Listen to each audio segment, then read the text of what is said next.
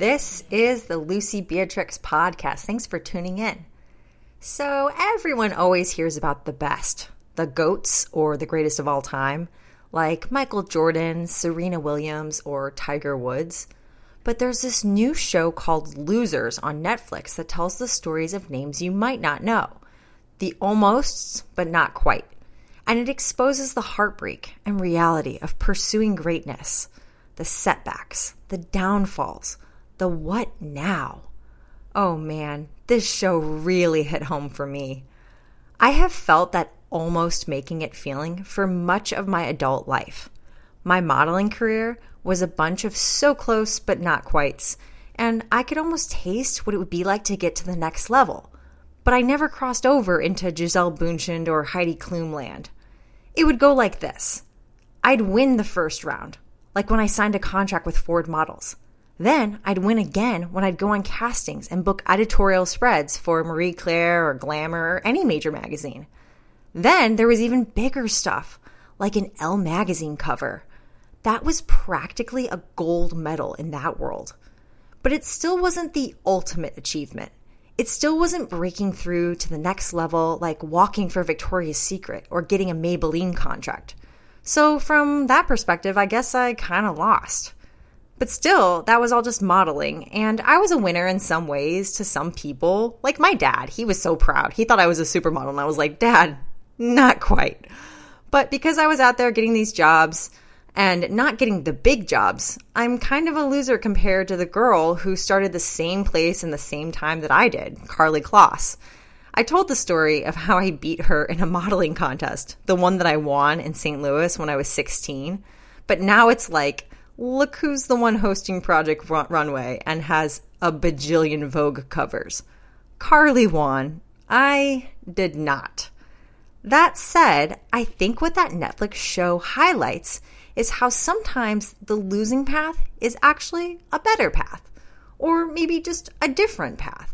Sure, everyone wants gold at the Olympics, or the Vogue covers, or to be recognized for greatness. But what you swallow when you don't get that is a whole lot of humility. And while I'm at it, I should say, you meet a lot of really interesting people when you've been through that.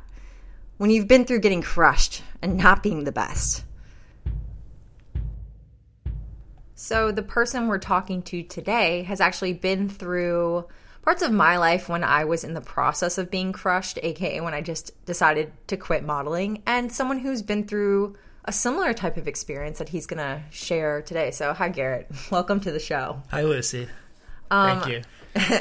So from my perspective, I met you when you were playing sold-out shows, tearing up stages at places like Bowery Ballroom in New York City, which is no small feat. Like, not anyone can just play at Bowery Ballroom. You have to be somebody. You have to be, like, on your way up as a musician, whether it's opening for a bigger band or being the hi- headlining band. But so what do you have to say about, like, that, like, your music career and how yeah, well, you even got to that point? Well, that that was a blast. Like, that whole period, like, when I met you, it's funny because you see that, and then it took years of blood, sweat, and tears just to get to that place. And then even then we thought, we're not we're not making it yet. Yeah, so it's just kind of silly to think that here I am, this model at the at these shows that your band Strangers is playing, and seemingly it's like they're making it. They're like that's what that's what making it is as a musician, to even have a following and a crowd and like these songs that are catchy and actually have the art behind the hype. But so like as far as this show goes, talking about Losers, which you watched some of it as well, how do you feel like that relates to any of your life? Well, the thing that it made me think of is that for everybody's success or perceived success, like that's also somebody else's failure. And what I mean by that is you saw success when you saw me on the stage. And we saw a place that was one level below where we wanted to get to next, because there's always a next level. And so um, some of these athletes on this Netflix show are struggling and struggling and struggling and winning national championships, but the problem is they're not getting they're not medaling in the Olympics. And so so much of it has to do with expectations and so much of it is relative. I see, yeah. Do you feel like do you feel like it's worth setting those extremely high goals with the possibility of failure if the hurt is going to be so great? Like, you know, for me, I came to New York, and my dream of obviously trying to make it as a model, that was a really random thing that was kind of thrown my direction before I decided it to be my dream. It was almost like I got scouted and then said, okay, I will pursue this because I got put in the right place at the right time. But where it's something like music, you're actively sacrificing certain aspects of your life to go for it. Like even for you, deciding to not do sports to pursue music fully when you're still in college, do you think it's end up, it ends up being worth it even though there is so, so much of a probability of having pain? Well, that's such a great question because you can't avoid it, right? Like there's only one way to do it, and you have to have a lot of faith because there's no way to be successful on that level, like on that highest level, without completely giving yourself over to the process. And that takes a lot of time and a lot of sacrifice. And so you, I think on a certain level, you have to be prepared for that because, um, you know, I think that's why it's so special to get to these places that, like you mentioned before, that, you know, Tiger Woods and Michael Jordan have gotten to, is because so few people get there, and it takes so much sacrifice and faith to put mm-hmm. yourself on the line like that.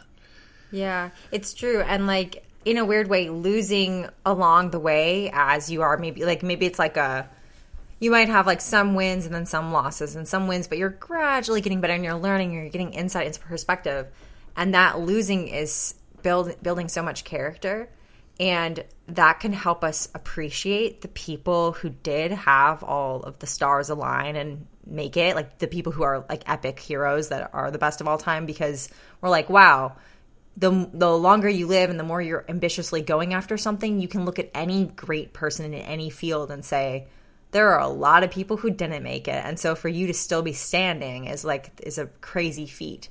But I want to talk about what you do when you realize it is time to like hang up the heels, as I say with my modeling career, like it's time to like, you know, close it, close the portfolio and put it away in a shoebox and just move on. Like, how do you know, like for you, when you were transitioning out of being a rocker in a band, how did you know that was, it was time? Yeah, that's a, that's a really good question. Um, you know, and it didn't happen all at once. It's not like a light bulb goes off at a certain time that you can pinpoint, that you say, okay, here's a transition or this all makes sense. But Um, you know, I had reached a point where, um, you know, the the band had broken up and our singer had moved to L A, and so, you know, that clearly ended itself. Um, and so I had a decision to make, which was what was what was I going to do? And with music, I mean, for me, like the dream is all about, can you make this work? You know, it's not so much, oh, you know, I want to be, um, I want to be this big, or I want to be famous. It's like, no, can you can you make this into a career, and can you make it so that this is what you do all the time? Because what you really want to do is write songs and, and play, and because that's what you love to do. And so I would keep playing music for myself because that's kind of what I knew how to do. But along the in, in parallel to that, what happened was I started getting interested in a lot of other things because I had all this free time now. I'm not playing gigs. I'm not rehearsing every night. So other things started to fill that void. And though I was still playing music for myself at home, um, you know, I I just came to a point where other things started to wake me up and knock on my door. And fill the void. Yeah. And, like, I think it's important to talk about that thing of flow state. So anyone who's really great at something, I feel like this has been – I've understood this for myself or for people I've seen who are just really good at what they do, is that when they're doing that thing, they enter the flow state where t- hours can just disappear and you're just in your zone, whether it's writing or playing music or whatever it is that you're ambitious about, running, that time disappears and you're zeroed in and just focusing on that thing.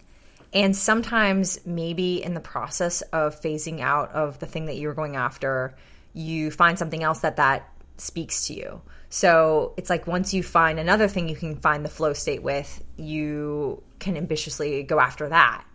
But do you feel like – so for you, when you were when you did, was there like a moment where you're like, okay, well, I'm gonna, I'm gonna quit. Like, I'm not, I'm not gonna be doing this anymore. Like, I know your band did break up, but mm-hmm. that, and that's like, it's not like the decision was made for you, but you had to like think like, am I gonna start a new band? But how did you realize like, okay, no, there's like, there's not gonna be another one. I'm just gonna yeah put the guitar away. It's such a sad yeah. visual. It is. It is. Well, the, the, the great part is I never actually put the guitar away. It's it's right right behind us. Um, but I mean, for me, it became all about figuring out what I loved about it and why I did it. And so then the question becomes, what am I actually leaving behind? And so what I realized was, you know, it, I wasn't doing it because of the traveling or the fame or all the things that that maybe you dream of when you want to be a musician or a rock star. It's because I loved playing the guitar, and I loved coming up with things on the guitar, and I loved playing with other people, and I loved playing shows and recording. And so, you know, these are all things that you can do if you have time and, you know, some resources. And it doesn't necessarily mean you need to be on tour all year. And so I think I fell out of love with the idea of being on tour all year and never lost my love for the instrument. And so with that, I kind of, it, it became easier for me to part with the band aspect of it, because I could say, you know what, I always have the guitar. I can always play. Um, I can always play with other people, and that's never going to change. So let's think about what else is interesting right now. Mm-hmm. Like what, what else can I explore um, that might give me the same kind of satisfaction that playing in a band did. Yeah. And maybe sometimes with time, as you pursue the thing you're going after, at least for me when I was still in the whole modeling, like, you know, going after trying to make it, they're like, as more time passes that you don't make it, the stress can start to build, especially when your livelihood is depending on it. Like you, as a musician, you have to think, how can this be lucrative? And then that stress of making it a career changes, can change the approach you go into your craft with. Like, so for me, it's like, you know, I'm going on castings, but sometimes there's like this underlying feeling where I'm like, well, this kind of has to take, I have to get this, or if I don't, then, you know, what am I going to do? Do I move back to Saint Louis? And like, suddenly that stress starts to attach to it, versus this is what I'm meant to do, and like, I'm going to work on it. Like, you know, like that pursue, it's just like your perspective of how you pursue your craft can change. I don't I don't know about you, because I don't know if music ever got to that point where you're like, my life depends on this. But for me, it was like a clicking, or a t- the clock is clicking, where I'm trying to, like, I'm trying to make it in time. Like, I'm like, I only have so many more years on this planet that I could be doing this career, so it better catch now. Yeah. But I mean, I think it always felt like that. Um, that's one of the biggest challenges, I think, of any of these things that, that that people try to do. But I mean, luckily I had a I had a job while I was doing all that in the music industry, so, you know, I didn't necessarily have to rely on music to pay my bills, but but it is what I wanted to turn into something that paid my bills, and and um, so that I could do it all the time. And, you know, that desire and that pressure never never lightened up, um, you know, of course, until I decided to, to not put that pressure on myself anymore. I see. Yeah. Um, but it is interesting to think that that pressure can be good, because sometimes the pressure actually makes you perform better. Like, say, you know, an athlete is showing up to perform at the Olympics and there's so much at stake, and they know they like they, they have to do it. And that can yeah. be great. Like, if you can channel it to not be painful, but it's necessary, right? Yeah, that's why people say it's good to be a little bit nervous. But anyway, so that was really great. Thanks, Garrett, for giving me your perspective on losing. In wrapping this up, I think what we were getting at here is the closer you come to winning, the harder it can be to lose. It's kind of like that physics idea where everything has an equal and opposite reaction. And if you're really striving to be the best, the result of not making it can hurt with just as much force as it would be to have won. That's just part of it. And at the end of the day, loss can lead us down different paths and help us connect more deeply with others. So, establishing lifelong, meaningful connections over hardship, well, that's a form of winning, if you ask me.